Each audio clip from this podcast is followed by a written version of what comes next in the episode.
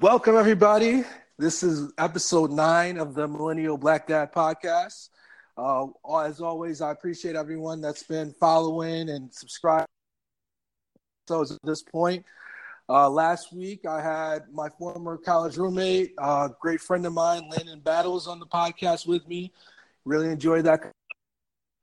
Uh, so this week I have uh, my sister and her boyfriend, Michael Sachs, on the podcast with me. Uh, together, they form uh, Moonheart.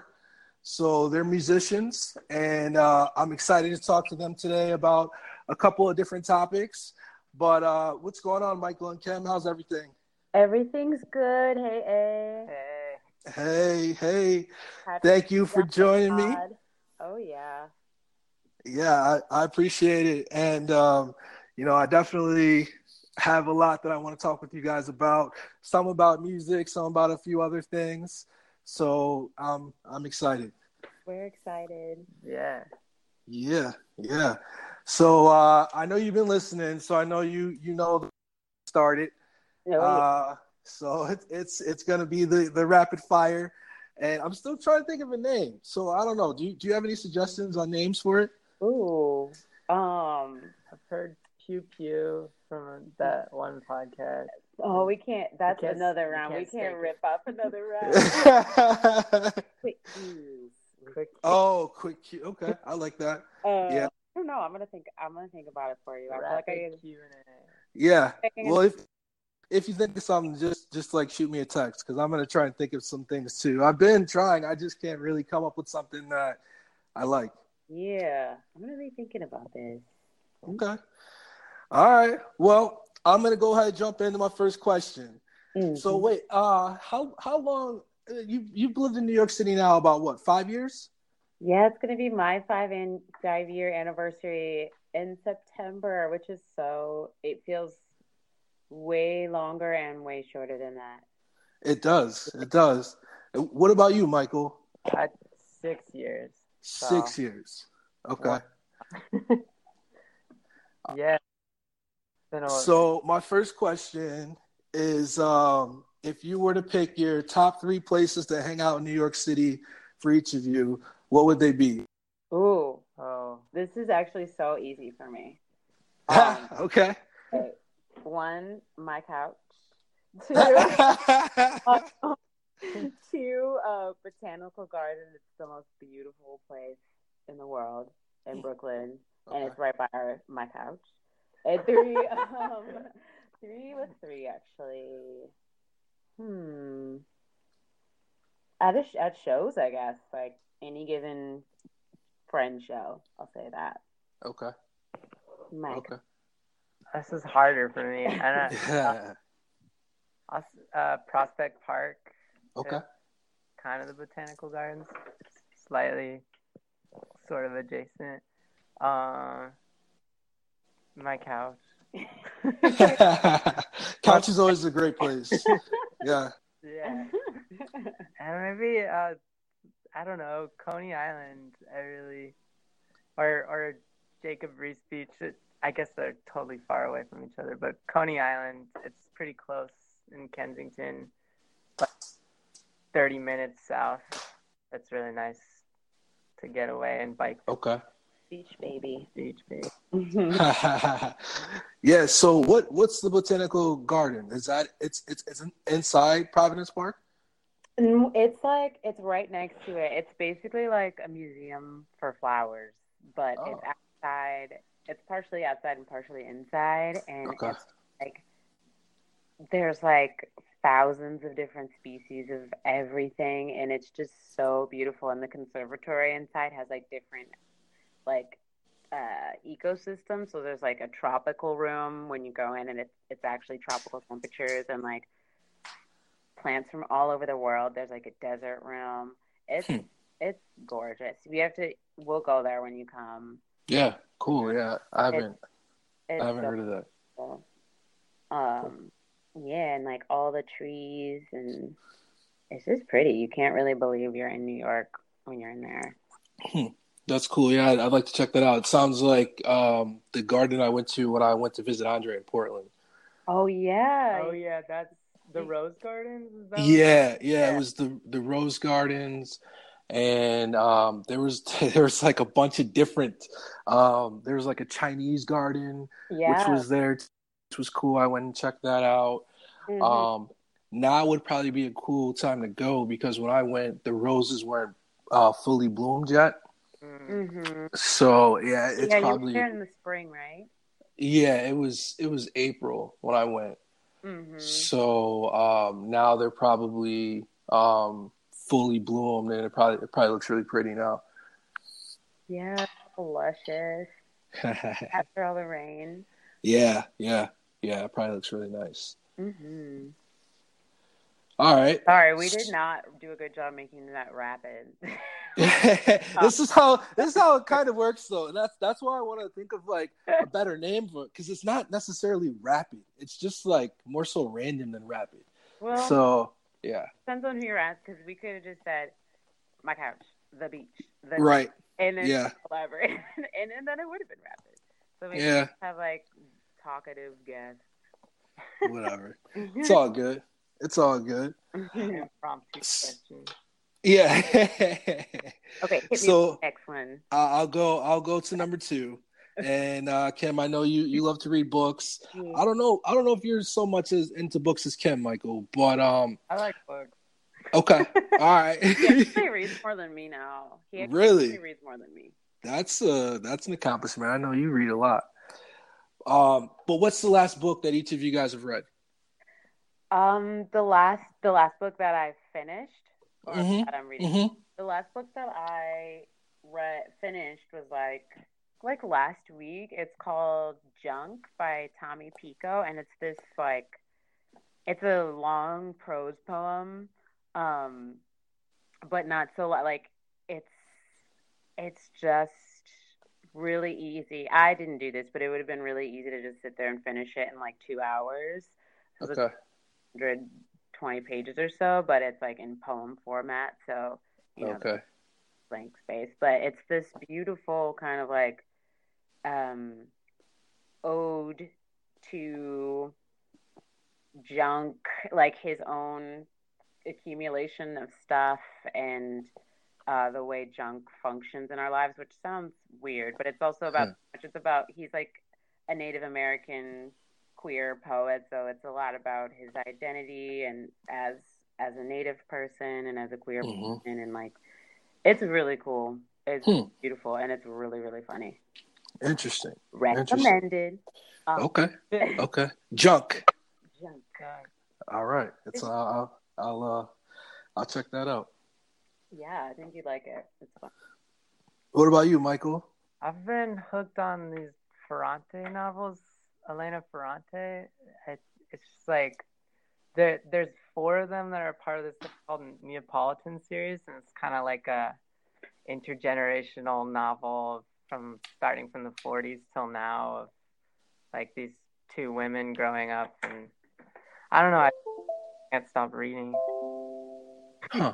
Can't stop I can't. Stuff. I'm hooked. Well, so you're like you're, my you're... friend, my brilliant friend, the story of the lost child, the story of the lost name. Oh. Huh. They interesting. They kind of they keep you really hooked. Okay. But they're okay. also like super engaging and, and deep, and I don't know. Yeah. No. What. Once you oh, fun. Sorry. Once, once you find a book that kind of does that for you, yeah, it's hard to put it down. Yeah. Uh, I I read a book recently written by a basketball coach called um, Furious George, and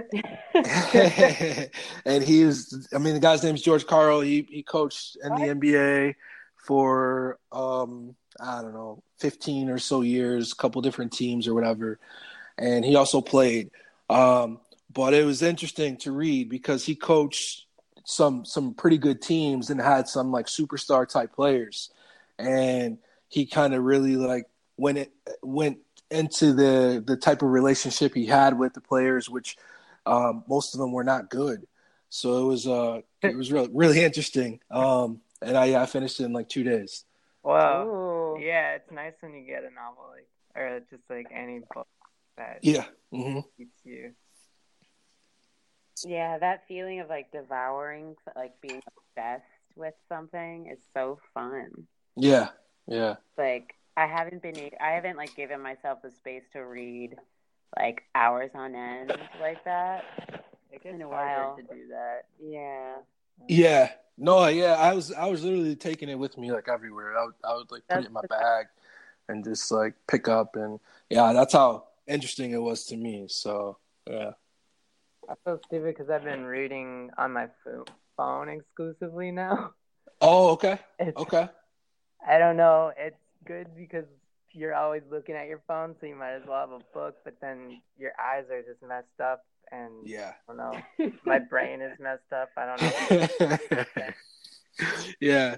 My my phone battery couldn't take that either. Oh, yeah. That, that's a good point. But all right, let's uh let's move on to the next question. Yeah. So my next question is, what so far in twenty eighteen? So it's crazy to think that we're already in August and twenty eighteen's more than halfway over. But um, so far in twenty eighteen, what's your favorite album that's been re- been released? Favorite album? Yeah. Ooh, that's also. Oh, I love that. Usually I'm like, well, um, but. This one's easy for me, too. I'm obsessed with this girl, Tierra Whack.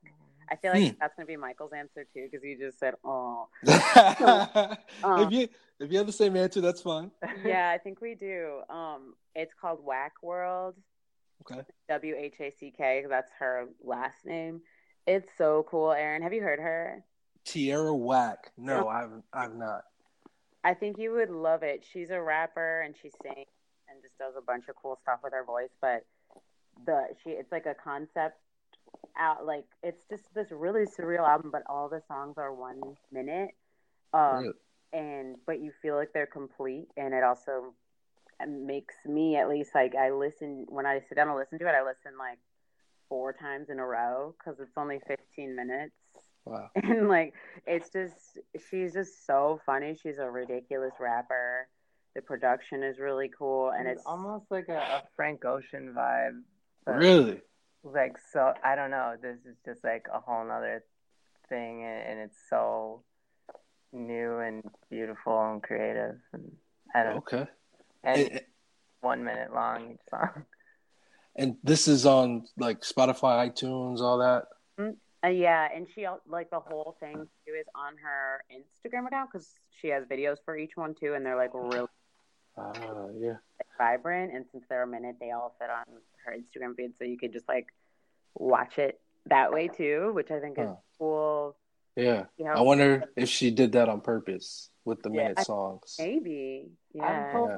They turn each like minute song turns into an actual like. Three or four. Not that they're not complete this way, but I really want to hear more of those songs. Huh. Yeah, that's interesting. Okay. Okay, I'll check her out. Tierra Whack. Yeah, I'll check her out. I think you'll like that. Okay. All right. So yeah, Michael, that's who you're that's who you're gonna go with too? Yeah. She okay. Stole my all right. All right, that's cool. That's cool. So my next question, and now that you guys are, are New York vets, uh, I always find it funny when I go on to Instagram or like social media and I see like some crazy uh, New York subway thing happening. Oh my God. So, so my question to you guys is, uh, what's the what's the craziest thing that you guys have seen in the New York City subway? My friend, she was like, she was just on her way back from work and ended up in one of the subways that was underground for two hours. Mm. And they, they, like, there was no A C. And oh my God. People were just crying on the floor. It was horrible. Oh, and no. She just was like traumatized when she got home. That sounds horrible. But wow. I've, yeah, I don't know. I've just been in a lot of delays. Personally. Okay. Okay. Worse and worse. So it's trash. uh, I guess maybe the craziest thing I've seen. Oh God, I just remember one day it was after like it was either it was Halloween, yes, and um I was coming home on the train. Probably it was like one or two in the morning, And like, as soon as the doors opened for me to get onto the train, someone like right across the train threw up oh. all over the ground. I sit down, look across from me. I'm like, oh God, like I cannot wait to get off of this train. Nope. Uh, meanwhile, like nobody's fazed by it. No one cares. Yeah. Uh, that's disgusting. Yeah. And then I look across from me. The person across from me leans over, throws up. Oh, oh no. I get up and just like try to like not look disgusted, because you know that's so embarrassing for them. Although I'm disgusted, I'm like, I'm not trying to like make this worse for you. So I just like, get up and move to the other side of the car. And as soon as I'm getting out, I'm like gonna move to the next car to like get home on not a train car full of vomit. Someone else throws up in the same car. Three, oh, my God. I swear to God. Three, so it's like a three, chain reaction? It's disgusting. It Ew. Was, uh-uh. Yeah, that's that's that's definitely something that you don't see every day. Nope. Wow. But, you know, okay. I guess. That's, yeah. yeah. That's it. That's New York City sub subways for you, right? That's just a really good metaphor for it, actually. It's just like. really just it, it, it's vomit it, it's a chain of vomit. Mm-hmm. Yeah. it's, it's really getting worse and worse, and really I don't know, I guess it's more of a state issue than a city issue. I don't fully understand it, but it's supposed to be it's funded by the state. Yeah. Mm-hmm. But they need are you are you guys frequent riders, or do you find other ways to get around? I know you you, you bike and stuff like that. I use bike, yeah. I okay. take the train like at least four days a week or so. Okay. Yeah. Okay. To work and stuff, but um, yeah. So it's okay. All right. It's just hard when you you don't want to be late for something. You gotta rely. And, and rely on them. Yeah. Yeah, I understand that. what, what was that? Oh, I said, because you definitely will be late. There's no question about that. Yeah, yeah.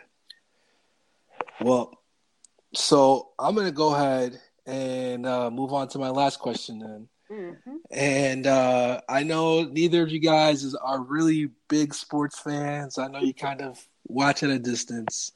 So...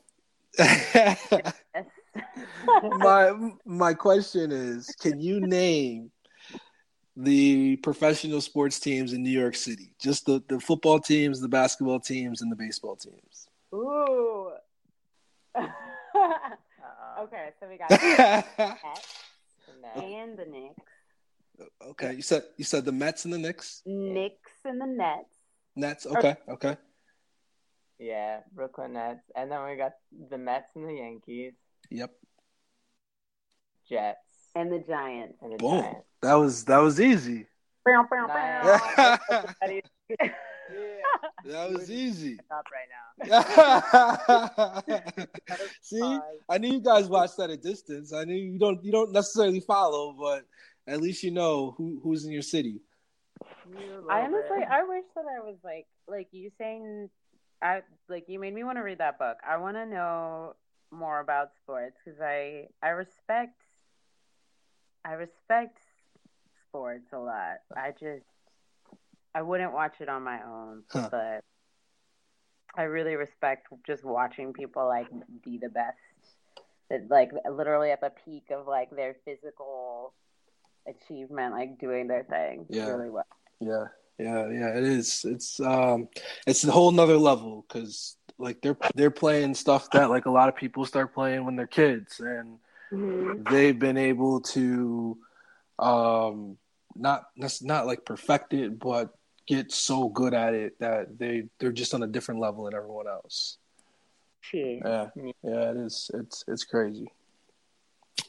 It's crazy. So that that wraps up my uh, rapid fire slash random question session there. and, and you know, um, I wanted to to go into uh, before we even talk about music. There was another topic I wanted to go into, and so, since we were talking about sports, Uh, what did you think about LeBron or opening the school in, in Akron? Awesome. Yeah, what a beautiful thing. I'm just, it's just like a stunning example of what somebody can do with their resources mm-hmm. when they're just very thoughtful and generous, mm-hmm. you know? Yeah. There's like, there are so many rich people in with his amount of influence. Well, not so many, but there are a lot of people with his amount of influence and his amount of money and power that don't use it for anyone else mm-hmm. or would think to do something like that. And I just like, I think he's incredible. Mm-hmm. Uh, and I, yeah, it makes me really confused because I feel like, I mean, you know, as a side sports payer attentioner, like, I feel like a lot of people hate LeBron. Yeah. And maybe it's like I see a lot of racist white people like talk shit about him the same way, in a similar way that they talk about Serena, like, oh, he's cocky or he's this and he's that. And, oh, I like Mike, like, or he who shall not be named, yeah. bitch. forty-five Sorry, can we swear on that? Uh, yeah, go for it. Yeah, yeah. Um, swear first, athlete. Yeah, yeah, yeah, right. A lot of people, like, for instance, the president, like, uses, uh, I don't know, him as just a powerful, rich, important black man as like an excuse to. As a punching bag and someone to bully on Twitter. And mm-hmm. what was he saying last week? Like, I like Mike. Yeah, yeah. It was like, but it does make me sad. Like, it's incredible and beautiful. And this has nothing to do with LeBron, but just the fact that, like, it takes someone who has worked his butt off his entire life, is extraordinarily talented, extraordinarily lucky, and extraordinarily rich to...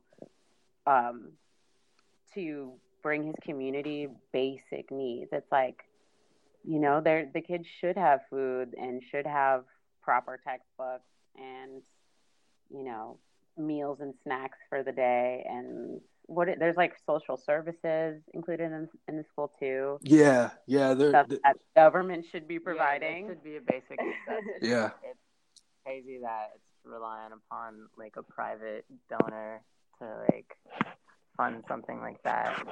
Right. It's amazing that people like that exist. Right, but, right. Yeah, yeah, no, I, I think what he's doing is a, is a great thing. And, um, you know, like you said, there's plenty of people out there that have that type of influence or, or could possibly even have more influence than he has. And they haven't chose to kind of go that route. So the fact that he even does anything, I think, should be commended. And, mm-hmm. and then the fact that he's uh, putting stake in, in the youth of Akron and trying to help them to become better people and, and better educated, I, I I just don't see how you can um, find fault with that. Yeah. No, not at all. And their parents, like the fact that there's like G E D programs for the parents, right? And then it's it's such an investment in like their futures too, because they. Don't they all have, like, instant access to Akron? Mm-hmm. Yep. University of Akron? Yep, yep. And they, that's, that's incredible. Yeah. yeah. Yes, yes it is. Yes it is. So uh, the, the reason I kind of asked you that is because I, I want to talk to you a little bit. I know both of you guys are, are pretty active in the social activism scene. And, we, oh, go ahead. Yeah, I was going to say, like, what, what made you want to get involved in that scene? Hmm. I mean, to me, it's, and I, I don't want it to, I don't want to come off as if I do more than I do, because really I just do what I can when I can. And uh, that's honestly been like le- a little bit less this summer. Mm-hmm. But um, I try at least to, yeah, just like show up to stuff when I can and and make tiny, tiny dents in whatever it is uh, that I can in small ways. Mm-hmm. But I mean, I guess for me, it's not really an option or a choice. It's just like when you see how messed up literally every system, or not, you know, that most of the systems under which we live in are, and just the ways that people are dehumanized and mistreated every single day because of the color skin they were born in, the neighborhood they were born in, the social money class that they were born in. It's just like, to me, it's not really a choice, mm-hmm. but but a duty and a responsibility as just a citizen of the world that has, you know, some, you know, that has some privileges. Mm-hmm. Um, mm-hmm. Yeah, my I'm able-bodied and I'm my body's healthy. I'm lucky for that, and um, I don't know. Yeah. Mm-hmm. Yeah, I guess it's kind of like a a day-to-day trying to be more active and involved, being outraged, and then fluctuating between that and and trying to ignore what's in the media, mm-hmm. Mm-hmm. or like, yeah, going back and forth, but all the while trying to focus on really the core of the problems, which is just like a gross inequity and yeah. racism, classism, and just trying to find different ways on a local level to really attack that. I'm being vague, but yep. like Kim said, it's it's hard to like be involved all the time, and then you feel constant guilt for not being involved, mm-hmm. and then you, I don't know. It's... So like racism, classism, like, you know, how do how does that stuff get changed, or or can we change that?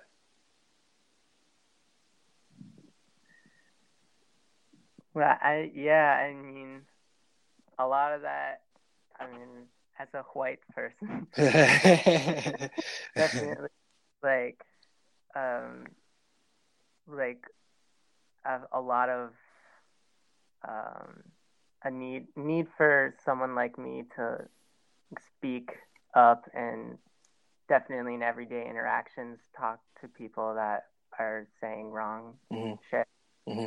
And, and speak up against it, and I don't know, just in general, like on a political, not that I have much faith in government, yeah. but just on a like local politics level, trying to make sure that the right people, whatever that entails, get elected, mm-hmm.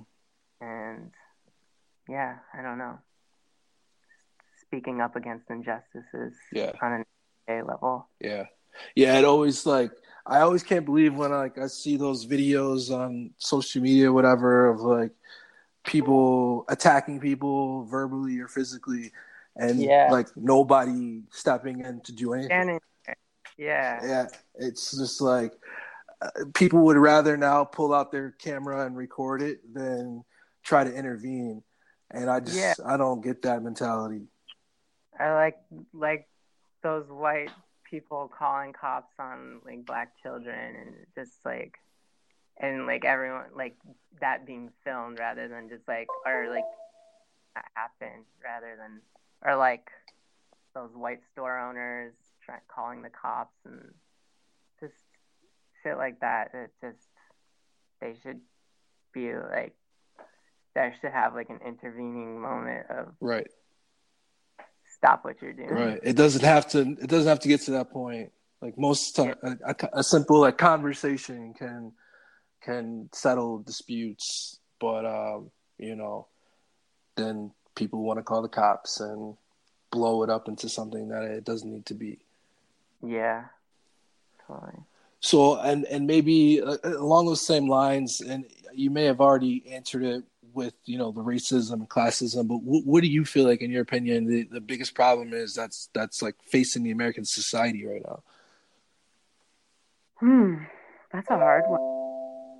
Um, the biggest problem, I would say, is, uh, I mean, I I do think it is like racism and classism mm-hmm. uh, weaving themselves together, because just the fact that, like, there are kids who don't know when they're going to be eating, and, like, whole entire families who don't know, like, what the next meal is. Fam- the fact that, like, some people can work forty hours a week and not be able to pay rent and feed themselves mm-hmm. and pay for gas to get to and from work is egregious, mm-hmm.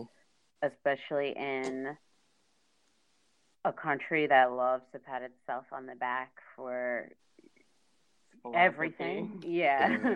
yeah. um, it just, I think, uh, an example of that, I mean, like, a raging example of that right now is in Flint, where, like, it's a poor community that is black as well, mm-hmm. that is literally being poisoned, and it's been four years where, like, their water supply is just full of lead, and there's no care for that. And we know that wouldn't happen in a white neighborhood or in a rich neighborhood. And so just the fact that there's just a lot, how much money you have and what race you are determines so much about how, who you're going to be able to become, and the amount of fulfillment that you can get out of living, or I don't just like getting your basic needs met um, shouldn't be a question. Mm-hmm. It shouldn't be like, you shouldn't be a born, like a person who's alive and and not be able to eat and have a home. And yeah, I don't know. Mm-hmm. Full communism, baby. Waving the red flag over here. I, that's that's where I'm at. Mm. But after that, it's just like, then within the next thirty years, natural resources are going to be even more scarce, and drought is going to cause crops to die more. Mm-hmm. Yeah, we, I'm curious to see how, like, the test of humanity and and whether billionaires' capacity for empathy will really, like, be able to realize that lack of that huge inequity, like that growing divide that's just even more and more stark day by day. Mm-hmm. Mm-hmm. Class, and just the people that will be affected by it the most are the people who are already poor and disenfranchised. Yeah, it's scary. I was actually I was watching um something on Vice uh Vice News the other night, and it was they were like going deeper into like the tariffs that that have started to be uh, administered by the government now against foreign countries. Yeah, and um.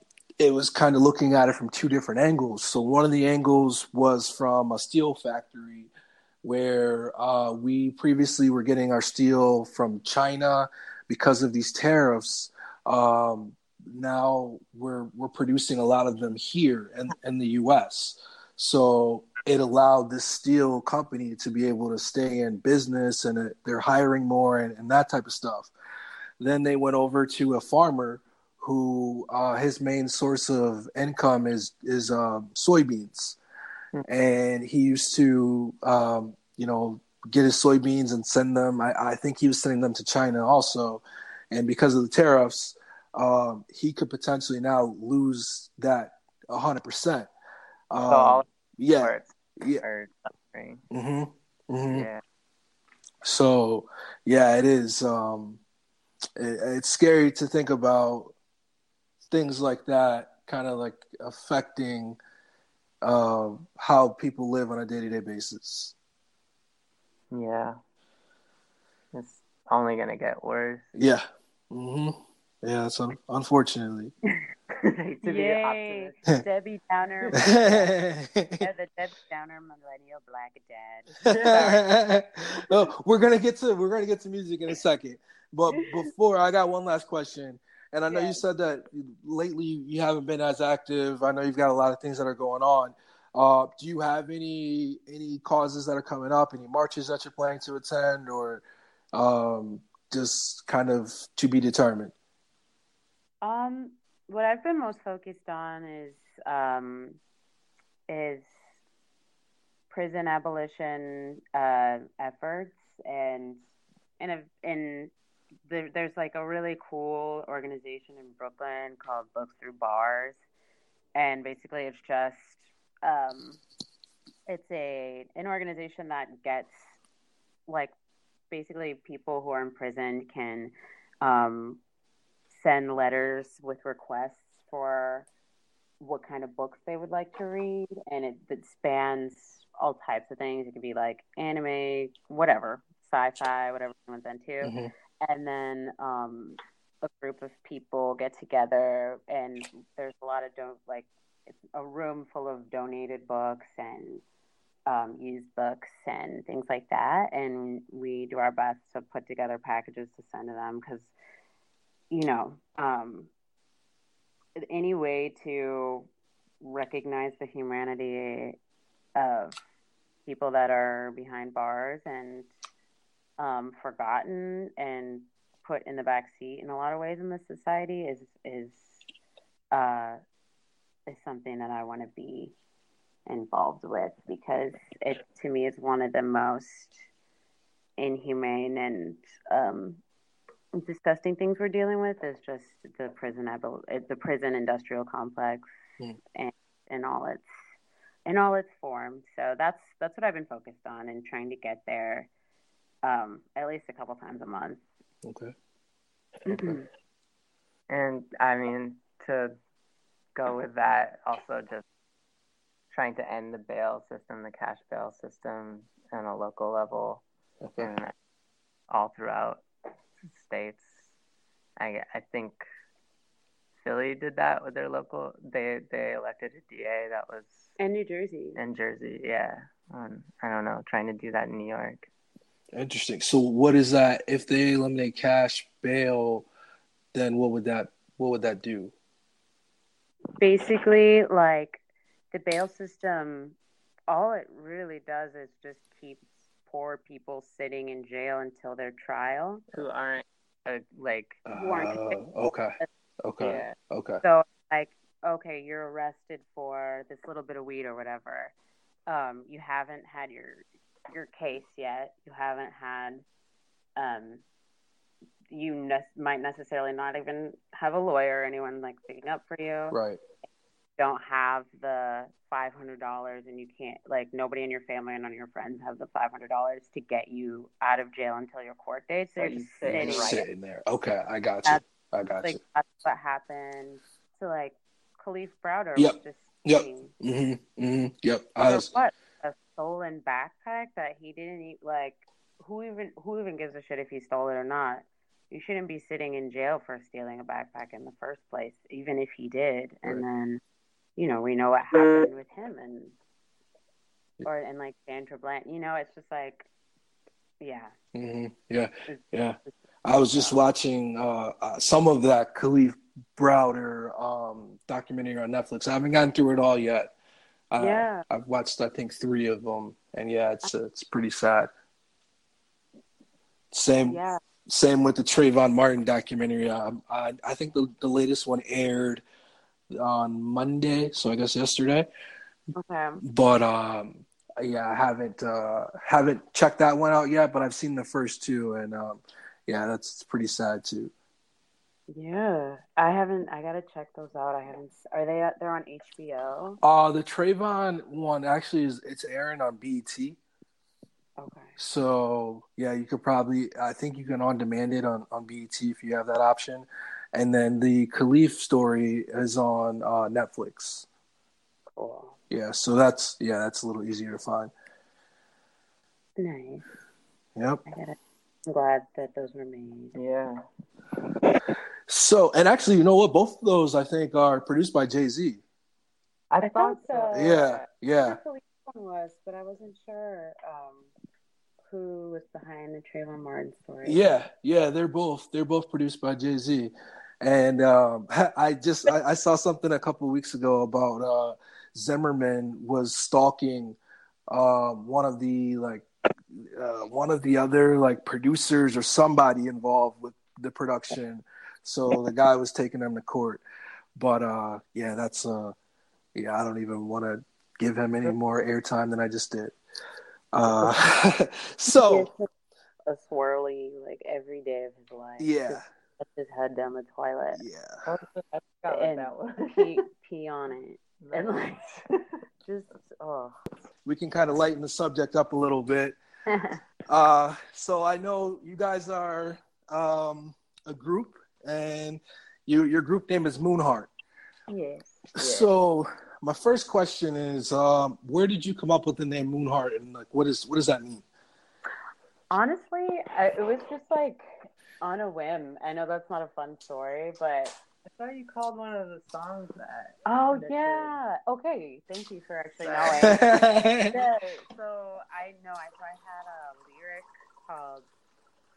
I had a lyric where it was like moon heart, heat wave, bliss wave, or something like that. Like, uh, or I was writing some poem with those two words put together, and I looked at it and I was like, oh, that's our band name, and I didn't think too much about it. Huh. Um, but yeah, I'm really into the moon and its cycles, and like weirdly, I don't. I've even when I was a kid, I was just like really obsessed with staring at the moon and felt some sort of connection to it, but had no way to, no like language to put to that. But mm. I've always been interested in it, and I've recently become really obsessed with astrology and with like the moon phases and stuff in this way that's like probably really eye rolly and like woo woo, but it's, it's fun. Okay. Yeah, okay. Um, all right, that's that's cool. So, uh, so for the people that aren't familiar with you guys, do you want to describe your roles in, in the band? Sure. Um. So yeah, I I write and um. and sing the songs, uh, write the lyrics, and, yeah, compose the music. And Michael produces everything. Um, do you want to talk about what, what that entails? Production? I mean, yeah, Kim writes the song, and Kim also plays keys and guitar. And, and then I just put ambiance. Michael builds the, the building around the song, and he plays keyboards and sometimes saxophone and clarinet. Okay. Too. Okay.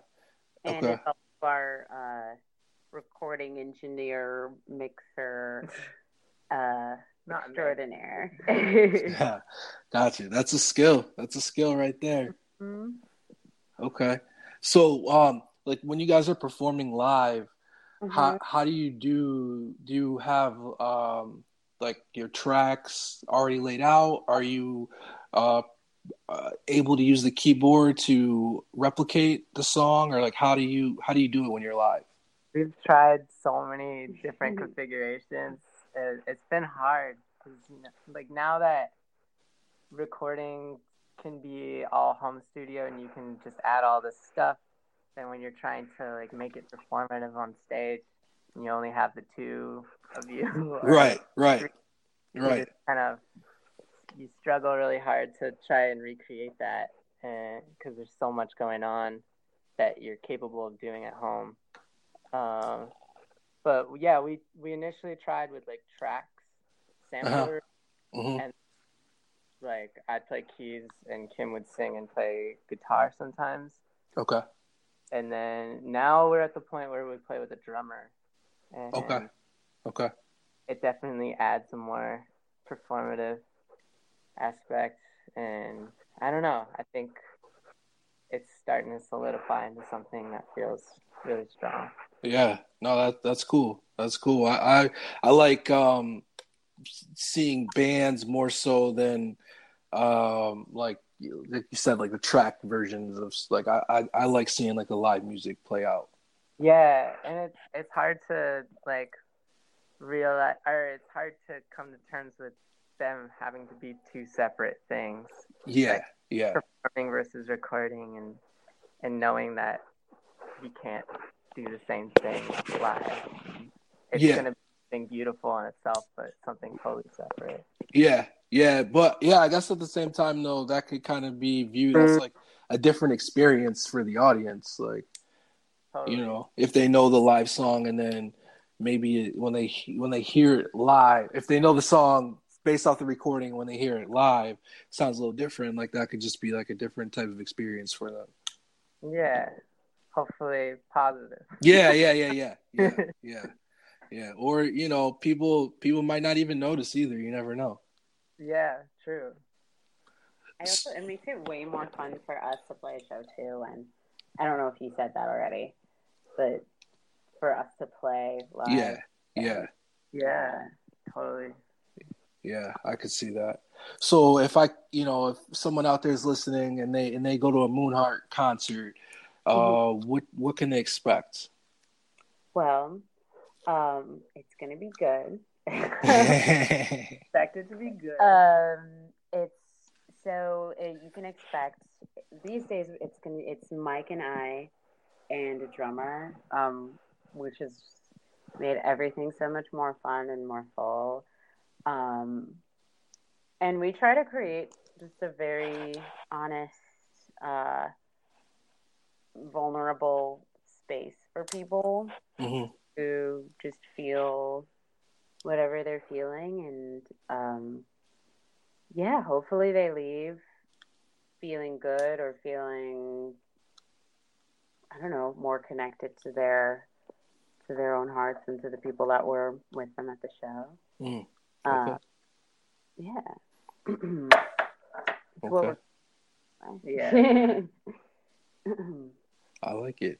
I like it. So, Kim, uh, and, and this is going to be for, for both of you guys, but Kim, I remember, I, I know you went to Naperville North High School for a year, mm-hmm. and that was, you hate, absolutely hated it. Mm-hmm. And um, you you just decided to, it seemed like it, it was kind of like uh, on a whim type of a decision, but I could, looking back on it now, it's obvious that you put a lot of thought into it, to go to a uh, arts academy in, in Chicago. Mm-hmm. Um, for when did you guys both kind of feel like entertainment was the uh, route that you wanted to go? Hmm. I, I guess it was, it, it probably was like that, being like fifteen, sixteen, um, and I also never wanted, I never was attracted to entertaining, I guess, mm. but I was attracted to, to, I like, I knew that I wanted to make music. Mm. Um, and I honestly can't say, I think honestly, like at that point when I was just like, I want to leave this school, is because I, at that point it was a way out for me to not go to that, to the high school that I hated and felt uncomfortable in, and I was I was really lucky and privileged to be able to, to make that decision, mm. and that mom and dad let me. Um, but yeah, at that point, music was functioning as like a way to move on my focus and physically move myself to a different situation. But mm. I also knew that like I couldn't see myself doing anything else. Um, yeah, and also feeling at that at that point that like I was really that I was good at it, and mm-hmm. um, that it was a possibility for me. Mm. I'd say like fifteen, sixteen. Okay. Mm-hmm. Okay. I mean, this is pretty similar of just like not knowing, like not really envisioning anything else, and maybe until like halfway through college did I like start to doubt my path mm. as like a musician. But in high school it just, it just seemed like that's what I was gonna do. mm. Okay. I had a really forceful sax teacher who just kind of also told me that that's what I was gonna do, so. So yeah. Yeah, that'll do it. Yeah, I, I used to, uh, I think uh, one thing like playing like playing the piano. I used to really like playing the piano because of our piano teacher that we had in Connecticut. Miss Olivia, what was it? Miss Olivia? I, or... Something like that. I, I don't remember her name. But before we moved, she was teaching me how to play jazz on the piano. And like I, I was loving it. And oh. then we we moved and we had like the oldest, stiffest. Oh my God. Um, like literally, um, I, I feel horrible saying this, but like she could have like fallen into the grave as soon as she left our house every single time she came. Like she was probably like, she seemed like she was in her nineties. Like she was so old and just like not fun. I and, remember like what I remember about those lessons is that it just smelled like lipstick. And I just remember, I think she wore like some really like hot pink lipstick, which like was great. But I just, it was like over, like an overwhelming, like it was thick. That is what I remember most. Yeah, yeah. That's well, she she killed she killed my uh, passion for the piano. Oh. Um, cause yeah, I was really I was really liking it, and um, yeah, she uh-huh. she did not um, keep help me keep that feeling at all. You were such a little jazz baby. Your tap dancing career. We're so good. I wanted to be Gregory Hines. Oh, I bet you would still be real if you put on some tap shoes. I bet you could refigure that out. He was amazing. Really? Yeah. Huh? Oh, honestly. What? He asked if there's video. Oh, I hope not. There probably is somewhere. I'm sure there's there's got to be. I'm, I'm sure mom and dad have some on a tape somewhere. Oh. Uh, but that, yeah. I, I guess it would be funny to go back and watch. It would be adorable. That's funny. So, um, also too, I don't, I don't. Michael, did you go to a predominantly art uh, college or or? I- Going to, and then I just kind of, I don't know, I just, because I had this after school program that was an arts after school thing. And so I felt like my parents thought that was enough. And okay. I just kind of, so I decided, because there's this school, Loxa, in L A, where I grew up, and mm-hmm. that was where everybody that was good went. But okay. I, I didn't go. Should have gone. Okay. Okay. Well, Kim, I like what for people who, who, who don't know, and I think it's a lot of people, like describe going to like an arts high school or like arts college. Like what does that look like? Hmm. Well, it looks like I can't do math. It looks like uh yeah, math and science. But um Um, honestly, like, high school was, it was just amazing. Like, I don't know, if you've seen Fame, I honestly think that, but just less, like, spontaneous song in the hallway. it I, don't, really I don't think I've so, seen Fame. Oh, my God. Or any, it, like, was High School Musical. I don't know. But, yeah. T V show. It truly was so much fun. Like, think in any of those like Disney-fied, like this is what I art school is like, but just more punks and like more gay kids and more or like depressed like yeah emo kids, I guess, than you would see on the Disney version. But like, it was just like yeah, like the Degrassi version. It was just so. I mean, they treated, we were treated as adults and as like fully realized people, which mm-hmm. was just like such a a vast difference from our yeah. high, from our public high school, right? right. Um, which just I think is better for everybody, and uh, you know, even the type like I didn't read James Baldwin or Toni Morrison until I went to that school, which is insane that those like authors aren't part of just American canon mm-hmm. as it should be. But I was just introduced to like stuff that was life changing because it it was an independent school, so you know teachers didn't have to like stick to the state curriculum of you know, everybody's reading like Steinbeck, Steinbeck and, yeah. And uh, what was the one we had to read? The Great Gatsby, right? Or, yeah. Like, you know, it was just my eyes were opened in so many ways, and I just found I felt really seen there, and um.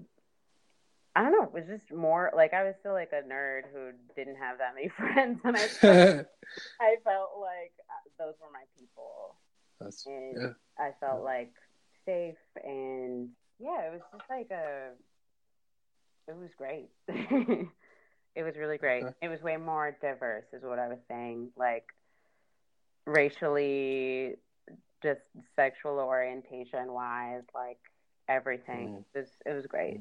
Mm. And then and then college was, um, I don't college. It, how is that different from regular college? Is I guess part of the question maybe. Is, yeah, yeah. It's it's vastly different, especially because we went to school. And we there was no campus. It was like in in the city in Boston. Yeah. So there's not really like any activities or anything. It was basically like go to class and That's then weird. go sit in go sit in a room by yourself and practice and your life out. Yeah. Um, you have like one year of general curriculum, mm-hmm. basically like requirements, but they're pretty like uh, low maintenance. Wow. Yeah, it's mostly just full focus music, and it's interesting. A lot so, of people get, like, big heads about wow. Yeah, that, that that's really interesting. And then, yeah, to, like, find stuff to do, what? Like, you just had to, like, go to neighboring colleges or just, like, create your own fun? Yeah, I mean, like, I guess... Finding, you mean like outside of music, what to do? Yeah, like on a weekend or something. Uh, on a weekend. I don't know. I don't remember. I guess we'd go to parties and stuff, but they'd be filled with like musicians. And... okay. Okay. So you pretty much like found found like your your group of people that you were kind of cool with, and then would kind of kind of stick together. Yeah, I mean, luckily too, like the school, Michael and I both went to the same, he was at this school for his master's program, but I was there for my undergrad, but before, um, before my freshman year, there were, it was like, there were maybe literally like four black people in the entire school, and there were only like eleven hundred people or something at that college, uh, so it's tall yeah. it, or small. I just said it was tall. It was small, anyways. Um, a lack of diversity. Yeah, but luckily my class, for some reason, they're like, oh, let's l- actually let some black kids in in my class. So I had like, I had my little crew, um, and we stuck together, um, and we tried to make our own fun and like tried to like go to Harvard. like, like, like B U parties and stuff, and see some other black kids. Mm-hmm. But, mm-hmm. Um, yeah, for the most part, we just kind of like had house parties and made the most of it. Yeah. Okay. Or yeah. Like had somebody buy you beer and then go to the. the river and drink. Yeah. It was a lot of that. It's just the simple things. Oh, yes. Yeah.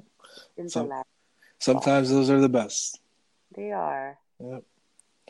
So I, I always, uh, everyone, every, when I always tell people that, like, my sister does music, they always ask me what genre. And I always say jazz. Mm-hmm. Uh, and London always says, no, it's not jazz. uh, so if you were to say what kind of genre your music is, what would you say?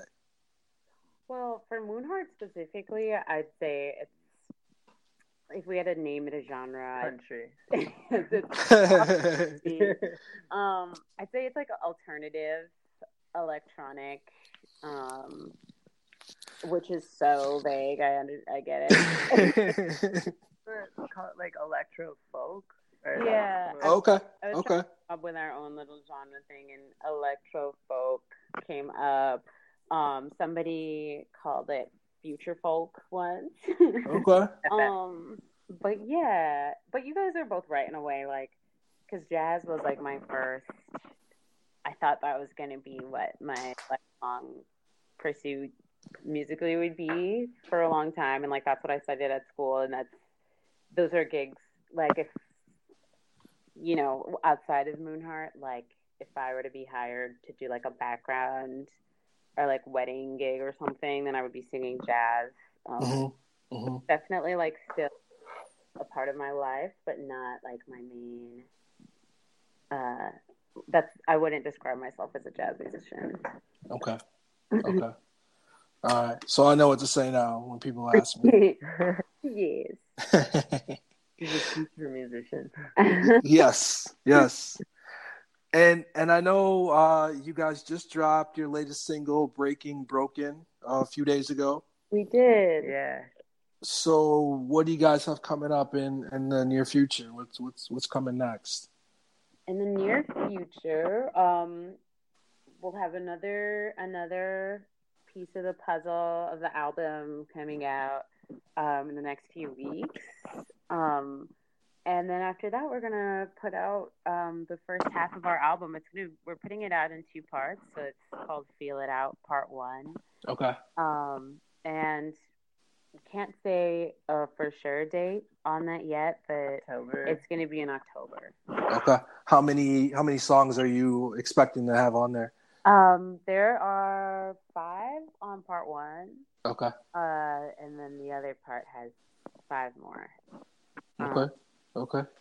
So yeah, um, but we're so excited to. It's been done for so long, uh, and we've just been, you know, letting it Sit rest it. and settle because we wanted to give it a lot of love and give it the best chance um, to be heard. Mm-hmm. Um, mm-hmm. And yeah, so we're pumped to put it out. So once you put it out, I know you guys have gone on a tour and stuff in the past. Uh, are you planning to set something like that up again or just see what happens? Um, we're not going to go on a tour for this yet, for this part in this fall. Um, but we are gonna, spring. Yeah, potentially for the spring we will. And then, but for, for the immediate future, we're going to just have some nice curated shows um around it. Okay. And, um like an album listening party and yeah, just little birthday parties for it. Okay. Um, but yeah, we really, really hope to go on tour um in a more official capacity as soon as we can. That's that's kind of the next the next big goal. Gotcha. Without gotcha.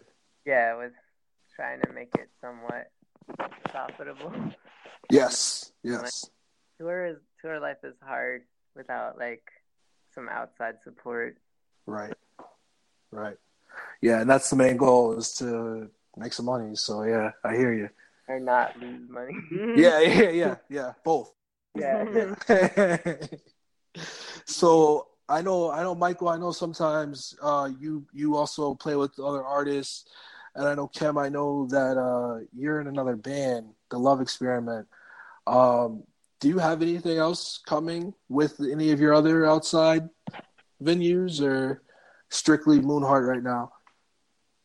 Uh, I mean, Kim, you, just, you did like a tour in Japan with Love Experiment over mm-hmm. there. And then... Yeah. Um, I mean, I, other than that, though, I'm... Most of my focus is on Moonheart, but Mike just finished an album with his group. It's called Dot Michael Dot, and it's him and his other friend named Michael. And it's okay. The best. It's like a guitar, clarinet, and voice. It's their duo, and it's like the most original thing I've ever heard. Um, and it's... they have like a big tour coming up this fall, which she's way too modest to talk about. Oh, okay, okay, cool. Kalief, who are amazing. Cool, cool. Big ass shows, and they're famous.